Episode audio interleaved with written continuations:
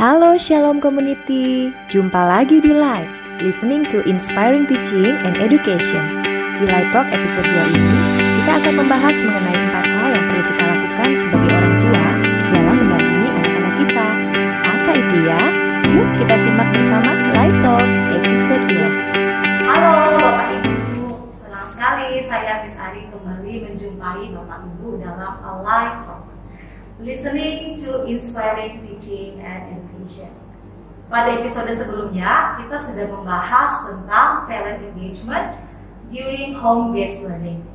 Nah, untuk kali ini kita akan mencoba mengupas tentang salah satu peran orang tua, yaitu menjadi orang tua yang care. Sudah ada bersama dengan saya, Miss Lely dan Mr. Rudi, kita akan membahas satu persatu. Sebetulnya selain berarti peduli, care itu juga merupakan akronim dari C, cari tahu, A, atur waktu, R, rancang rasa aman, E, emosi diperhatikan. Mari kita lihat satu persatu. Halo, Miss Lely, Mr. Rudi, gimana kabarnya? Puji Tuhan sehat. Sehat ya, Pak? Iya. Di rumah juga sehat? Puji Tuhan. Iya. Iya, kita mau lihat dari huruf yang pertama nih, C, yaitu cari tahu. Sebagai orang tua ya, sebetulnya kita perlu tahu ya. Sebetulnya anak-anak ini apa sih yang mereka alami. Ini kayak film AADC. Tapi kalau ini AAD Aris. Ada apa dengan anak saya? apa yang terjadi dengan anak saya? Menurut Miss sejauh ini uh, sesuai Miss Lely, sudah seberapa jauh sih orang tua berusaha untuk mencari tahu tentang anaknya? Oke. Dari apa yang saya amati dalam pembelajaran yang sudah berlangsung, khususnya adalah pembelajaran online ini, saya lihat orang tua sudah sangat terlibat aktif. Dengan cara mencari tahu bagaimana kemampuan anaknya dalam setiap subjek apa pembelajarannya dan juga mereka berusaha mencari tahu apa sih kendala-kendala yang anak itu hadapi dengan uh, mengkomunikasikannya. Karena beberapa orang tua saya lihat sangat aktif untuk uh, bagaimana ya cara membantu anak ini dan mereka itu langsung kan kita pakai Teams ya chat seperti itu. Dan itu terlihat kalau yang saya amati ya dari jenjang seperti kini sampai kepada SD itu orang tua itu masih terlibat banyak aktif dalam proses pembelajarannya. Ya bagaimana tugas-tugas anak dan segala satu bahkan secara apa ya e, mungkin juga secara pertumbuhan fisiknya ya karena kadang-kadang kan apa ya masa-masa mereka itu pertumbuhannya yang memang kita orang tua harus cari tahu apa perbedaan yang sudah terjadi dalam tubuh mereka? Pertumbuhan bukan hanya fisik mungkin juga dalam sosial emosionalnya dan banyak aspek ya pak ya yang perlu kita sebagai orang tua harus aware kita cari tahu. Supaya kita tidak menjadi suatu kok anakku begini? Kok anakku begini? Kita tidak tahu sama sekali kaget gitu ya. Makanya fungsi peran kita sebagai orang tua kita harus tahu seperti apa anak kita uh, di rumah khususnya sekarang kan memang hampir 100% anak bersama dengan kita supaya kita bisa membantu anak itu lebih mengoptimalkan apa yang dia punya. Oke, berarti menurut Miss Lely sebagai guru sejauh ini orang tua sudah sudah cukup aktif ya Miss ya? Iya, Cari sangat tahu luar biasa. apa.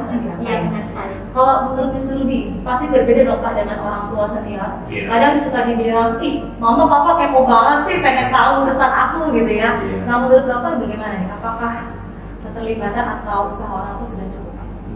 Ya kalau saya lihat sekali lagi sama dengan apa yang disampaikan Mas Dari ya orang tua kita di Dian Harapan ini saya pikir sangat peduli pada anak-anaknya ya. Eh, termasuk juga dengan yang siswa senior ya, orang tua eh, SMP maupun SMA saya pikir mereka juga sangat peduli kepada anak-anaknya. Eh, memang ada satu transisi yang berbeda ya ketika mereka anak-anak kemudian berangkat kepada masa remaja ada satu sepertinya sebuah barrier ya, sebuah apa, eh, eh, apa ya, tembok atau jarak yang, eh, iya, jarak yang agak lebih eh, senjang gitu ya antara anak dan orang tua. Karena memang masa-masanya remaja ya mereka sebetulnya lebih terbuka atau lebih nyaman dengan teman-temannya dibanding dengan orang tua. Nah, e, tentu saja menjadi sebuah kewajiban bagi orang tua dan sudah menjadi naturalnya e, bagi orang tua untuk tahu siapa atau bagaimana anaknya ini ya. Nah, sehari-harinya e, tentang tidak hanya masalah akademiknya, tapi juga pribadinya secara utuh di masa remajanya dia. E, tapi memang nggak mudah juga untuk ber, apa, berinteraksi dengan anak remaja gitu. Nah kepada anak remaja ini memang ada sebagian dari orang tua kita itu mereka hubungannya uh, fine fine aja, maksudnya baik dan enak bisa bisa uh, membangun hubungan dengan baik ya berkomunikasi dengan lancar juga. Sangat terbuka sangat hangat. Hanya uh, uh, ada sebagian lagi yang sepertinya agak uh, sulit gitu ya untuk membangun uh, komunikasi gitu ya. Sedikit orang tuanya tanya uh, jawabannya standar. Baik baik saja ya, baik ya sudah atau namanya sebegitu ya. Padahal orang tuanya ingin tahu lebih banyak. Nah tentunya dalam hal ini nah, sebagai orang tua kita perlu tarik ulur ya ulur kapan kira-kira waktu terbaik untuk ngajak ngobrol ngajak bicara uh, kapan kira-kira uh, dia bisa ditanya lebih jauh kapan kita harus agak uh, membiarkan dia sendiri uh, ya itu memang perlu seni sih itu hal itu ya tentang remaja. Ya, ya berarti sebetulnya nggak um, ada waktu khusus kali ya misalnya atau misalnya ya untuk sebenarnya sih tidak, cuman memang tadi yang apa yang kita sudah paparkan ini artinya dengan mencari tahu perlu ada relasi dan iya, komunikasi yeah, aktif yeah, dari kita orang tua dan memang itu dilihat juga fase-fasenya ya Pak ya berbeda memang untuk hal ini. Ya, berarti kata kunci relasi ya, tadi juga memberikan waktu untuk ngobrol sama anak itu juga bisa uh, membuat orang tuh jadi tahu ini keadaan anak kita tuh sampai sejauh mana gitu. Oke, kemudian uh, ini juga menyangkut soal tantangan ya, Miss. Dan Perudi, tantangan belajar di rumah itu adalah bagaimana si anak ini bisa mengelola waktu dengan baik. Karena kadang terlalu mungkin terlalu banyak main atau mungkin terlalu banyak di depan laptop itu agak sulit juga. Nah, berhubung dengan huruf yang kedua nih tentang A, atur waktu, menurut Mr. Rudi ini bagaimana nih? Bagaimana orang tua bisa ngajarin sih supaya anak-anak punya manajemen waktu yang baik ketika yeah. mereka belajar dari rumah? Saya pikir nanti Miss Lady juga pasti akan bicara banyak karena mengatur waktu itu merupakan sebuah habit ya. Nah, nanti kalau habit sejak kecil itu dibangun tentunya akan lebih baik. Tapi kalau kita melihat sekarang anak-anak remaja kondisinya online seperti ini, uh, tantangan terbesarnya adalah karena mereka sudah sering uh, di laptop dan ruang gerak mereka terbatas, berkomunikasi juga terbatas, akhirnya ruangan favorit mereka ya ruangan di mana ada gadget mereka itu. Gitu. Kamar ya Pak ya. Kamar atau di mana ya apa apa kalau nggak laptop ya handphone gitu ya di mana. Ya. Jadi nah, memang perlu uh, yang pertama orang tua uh, satu memodelkan juga, hmm. memodelkan juga sebagai orang tua bagaimana mengatur waktu menceritakan kalau nggak sharing tentang bagaimana orang tua juga mengatur waktu nah, dalam pekerjaan mereka, rutinitas mereka ya sehingga itu menjadi contoh juga buat anak. Selain itu juga sebagai orang tua kalau memang masih memungkinkan ya kita bisa mengaturkan jadwal untuk anak-anak kapan mereka harus mengerjakan uh, tugas-tugas mereka, kapan mereka harus beristirahat, kapan mereka harus doing their chores gitu ya, pekerjaan rumah dan lain sebagainya. Uh, saya pikir itu juga akan menjadi hal yang baik walaupun anak remaja biasanya sih biasanya ya uh, enggak diatur-atur lagi gitu. Ya, Tapi kalau misalnya itu masih memungkinkan itu sangat baik sekali. Yang terakhir adalah bagaimana kita sekali lagi balik lagi ke awal kita berkomunikasi dengan anak itu memberikan membangun pengertiannya, membangun pemahamannya. Tentang betapa pentingnya setiap uh, waktu yang dimiliki itu diatur sedemikian rupa sehingga tidak uh, apa over di satu hal tapi under di bagian yang lain. Oh berarti sebetulnya tadi penting juga ya untuk pengaturan jadwal. Misalnya sebenarnya mulai usia berapa sih nih orang tua tuh bisa menolong anak untuk ayo bikin jadwal sendiri di rumah. Kira-kira di usia berapa? Bisa atau di kelas berapa gitu sebenarnya kalau ditanya usia kan ini kan kalau namanya untuk ini pendampingannya itu adalah proses pembiasaan. Hmm. sebenarnya kalau kita mau berkata dari bayi pun kita kan sudah waktu lahir kita akan makan ya karena kita dua jam sekali segala satunya. Tapi memang kalau saya perhatikan khususnya adalah yang paling banyak itu adalah bagaimana pembiasaan anak-anak itu ready khususnya adalah dalam usia sekolah. Artinya dari misalnya yang toddler kepada TK lalu nanti dari TK ke SD yang saya amati paling banyak adalah biasanya adalah di tingkat SD dari TK ke SD kenapa? Pendampingan orang tua dalam arti kita mengatur waktu untuk memberikan spare waktu buat mereka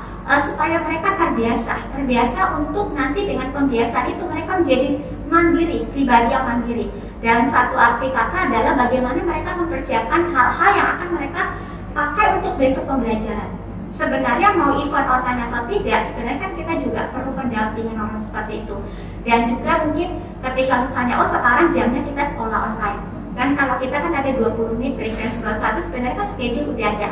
Jadi kita ajarin anak kita tapi pendampingan itu penting ya. Apalagi dalam usia dini ya. Nah, karena anak itu perlu main dikasih tahu kan. Apalagi suasana di rumah yang kadang mungkin tidak mendukung mereka. Oh habis ini apa gitu suasananya yang tidak ini kan lalu juga bagaimana juga mungkin apa ya anak-anak itu terus didampingi dalam arti kata bukan hanya dalam sekolah dan tidurnya jam berapa. Jadi otomatis dengan pembiasaan seperti itu mereka membuat mereka menjadi suatu habit yang membangun kemandirian mereka otomatis. Dan itu membantu kita seorang tua ya sangat membantu banget. Uh, jadi berarti misalnya uh, pemodelan dari orang tua itu penting bagaimana mencontohkan anak untuk mengatur jadwalnya. Kemudian tidak ada sebetulnya uh, ini kita mulai dari kelas 4 ya untuk bikin jadwal sendiri tidak ya tapi orang tua belajar untuk melakukan itu menolong anak sejak usia dini. Gitu. jadi adanya pembiasaan dari kecil lalu pendampingan orang tua dan akhirnya berharap supaya anak itu bisa mandiri. Ya. mandiri itu bisa terbentuk Iya, benar sekali misalnya. Jadi kita orang tua mendampingi dalam pembiasaan mereka sehingga akhirnya mereka menjadi pribadi yang mandiri. Betul. Nah, kemudian ini berbicara soal uh, rasa ya, rasa yang dialami dan dimiliki oleh anak-anak ketika mereka belajar. Keamanan di dalam belajar, dalam tumbuh kembang anak itu kan sangat penting ya. Ketika mereka harus belajar di rumah, kemudian mengekspresikan diri. Saya kebayang kalau anak yang sering di rumah juga misalnya rumah tuh pasti mereka butuh tempat dan ruang untuk ekspresi gitu ya, menjadi anak yang ekspresif. Nah, menurut Miss Lelin, kenapa sih kok rasa aman itu dibutuhkan oleh anak untuk mereka bisa mengaktualisasikan diri? Oh, tentu saja itu sangat penting ya rasa aman. Bukan hanya buat anak. Sebenarnya buat kita orang dewasa pun kita membutuhkan rasa aman itu. Ya, dengan kita sebagai orang tua bisa membangun rasa aman dalam diri anak. Artinya apa? Dia membangun percaya diri buat anaknya. Karena apa? Dia merasa aku disayangi, aku diperhatikan. Ini loh keberadaanku diakui dalam keluargaku. Hal-hal yang seperti itu. Jadi rasa aman itu penting sekali misalnya. Kenapa? Dengan itu kalau saya lihat ya bagaimana dalam uh, screen yang saya perhatikan ya walaupun sehari-hari juga saya lihat anak-anak yang orang tuanya sangat artinya dalam arti kata membangun rasa aman dalam kehidupan mereka saya lihat itu mereka itu muncul rasa percaya diri Nah, jadi terkadang anak-anak itu saya perhatikan rasa aman, didampingin orang tua, jadi dia merasa tidak rasa amannya kenapa? Karena ketika mengerjakan sesuatu kadang salah, hapus, hapus yang kayak gitu-gitu. Jadi mungkin membuat dia ah, rasa sedikit gitu misalnya. Jadi sebenarnya rasa aman itu sangat penting. Artinya dengan rasa aman yang dia miliki, ada rasa percaya diri dalam dirinya. Sehingga dengan rasa percaya diri itu, dia bisa mengekspresikannya ya mungkin dalam kalau di kelas ya banyak hal yang bisa ekspresikan percaya diri bertanya untuk bisa memberikan opini dan salah satunya mengerjakan tugas-tugas hal-hal yang seperti itu sih misalnya. Dan rasa aman percaya. Kita orang tua terkadang uh, apa ya merasa kita ini anak kita harus ini banget tapi kita tidak memberikan mereka apa ya kepercayaan juga. Mungkin nanti di jenjang yang lebih besar ya pak ya. Jadi itu perlu kita sebagai orang tua untuk membangun rasa aman yang seperti apa sih itu sih nah, mungkin kalau sekalian di anak-anak remaja itu mungkin agak sulit ya kalau anak-anak kecil asal dekat dengan mamahnya, dekat dengan papanya tuh aku bisa belajar banyak gitu. Kalau bisa belajar didampingi sama mama papa gitu. Iya. Tapi kalau udah anak SMP SMA kayaknya udah nggak begitu ya bisa lebih gimana? Iya. Makanya berbeda. Oh, iya. kalau SMP SMA itu istilahnya sudah hampir terbentuk ya, dirinya itu sudah hampir terbentuk ya. Uh, rasa aman itu kan sebenarnya berhubungan dengan uh, dia uh, ketika menghadapi satu tantangan tertentu, satu respon tertentu entah dari guru, dari orang tua, dari lingkungannya, dari teman-temannya, uh, di respon yang di, di apa dia terima itu membuat dia aman nggak? Membuat dia apakah jadi malu? Apakah membuat dia jadi minder? Apakah membuat dia jadi tidak percaya diri? Membuat dia jadi merasa bersalah? Itu hal-hal itu adalah ketakutan-ketakutan yang mungkin bisa dialami oleh semua anak gitu. Nah orang tua di sini uh, sangat berperan sekali untuk membangun confident, membangun kepercayaan diri, membangun uh, bahwa uh, uh, rasa bahwa ya gagal nggak uh, apa-apa gitu ya itu pembelajaran. Uh, bagaimana membangun kepercayaan diri anak itu adalah satu hal yang perlu terus-menerus dipikirkan supaya dengan adanya rasa aman itu anak-anak lebih ekspresif ya. Lebih ekspresif lebih bisa untuk uh, apa mencoba hal baru tidak takut gagal gitu ya. Uh, dengan apa uh, kata lain juga sebagai orang tua uh, tidak hanya cukup instruksi ya, tidak cukup untuk mengajarkan tapi sekali lagi ya kita sebagai orang tua tentunya perlu juga memodelkan dan juga menciptakan rasa aman di rumah. Ya terus terang ketika ada ya namanya rumah tangga ya kadang-kadang kan suka ada pertengkaran suami istri ya ataupun ada uh, apa pembicaraan yang begitu intens sehingga uh, nada suara juga jadi tinggi di rumah, ya itu menimbulkan rasa tidak aman juga kepada anak-anak. Nah itu perlu ada waktu untuk bisa mengkomunikasikan karena kita tidak pernah bisa lepas kepada hal-hal yang seperti itu ya. Uh, satu saat nanti uh, hal tersebut perlu diungkapkan secara terbuka gitu ya. Kalau memang ada kesalahan kita perlu belajar juga untuk memberikan ruang maaf ya baik itu anak kepada orang tua, orang tua kepada anak sehingga anak-anak merasa aman bahwa oke okay, sometimes mommy and daddy have a problem atau mommy have a problem with me tapi kita bisa cari resolusinya solusinya bagaimana yang terbaik uh, saya aman saya tahu betul lah papa dan mama saya sayang saya gitu. Oke, berarti keterbukaan itu yeah. keterbukaan dan apa ya relasi antara orang tua dan anak dalam berkomunikasi walaupun misalnya ada tadi ada masalah tapi anak bisa uh, nangkep ya bahwa ini sebetulnya I'm okay not to be okay sebetulnya ya yeah. itu juga uh, sesuatu yang akan kita bahas nih di huruf yang berikutnya tentang emosi. Ya, sebenarnya mungkin hal yang penting. Itu dukungannya orang tua kita, jadi okay. artinya ada dukungan yang yeah. saling uh, ya antara orang tua dan anak, antara anak dan orang tua itu memang suatu hal yang untuk menciptakan rasa aman saling mensupport satu sama lain. Iya, selain ada keterbukaan, lalu anak jadi merasa percaya diri. Iya. Mungkin ketika kita bicara soal eh emosi diperhatikan, ini sudah pasti menjadi perhatian orang tua ya karena kan emosi itu tidak bicara soal marah, sedih, kecewa, tetapi bagaimana ketika mereka juga senang. Nah, eh, menurut Miss Lely nih, gimana sih uh, caranya orang tua bisa memperhatikan emosi anak?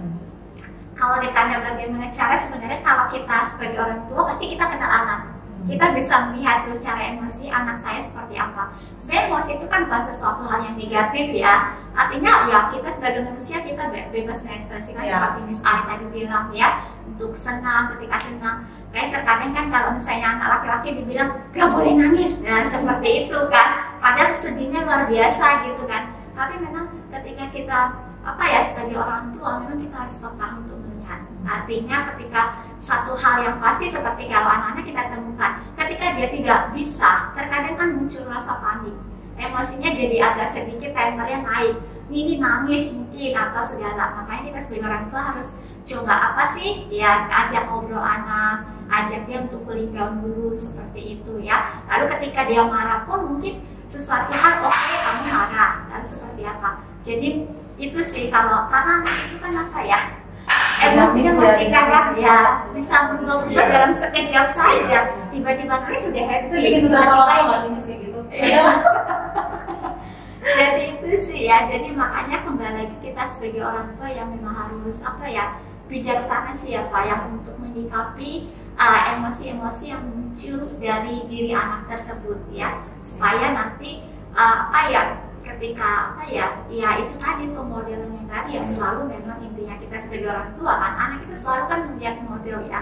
Jadi ketika orang tua melampiaskan emosi seperti ini otomatis itu yang akan dicontohnya seperti itu. Tapi memang misalnya ya bagaimana kita untuk bisa melihat kembali lagi sebagai orang tua dengan kita punya relasi dan memang tanggung jawab kita ya sebagai orang tua untuk bisa mendukung anak kita bertumbuh bukan hanya secara fisik tapi juga emosi sosial dan otomatis juga rohani yeah. satu hal yang penting ya. Okay.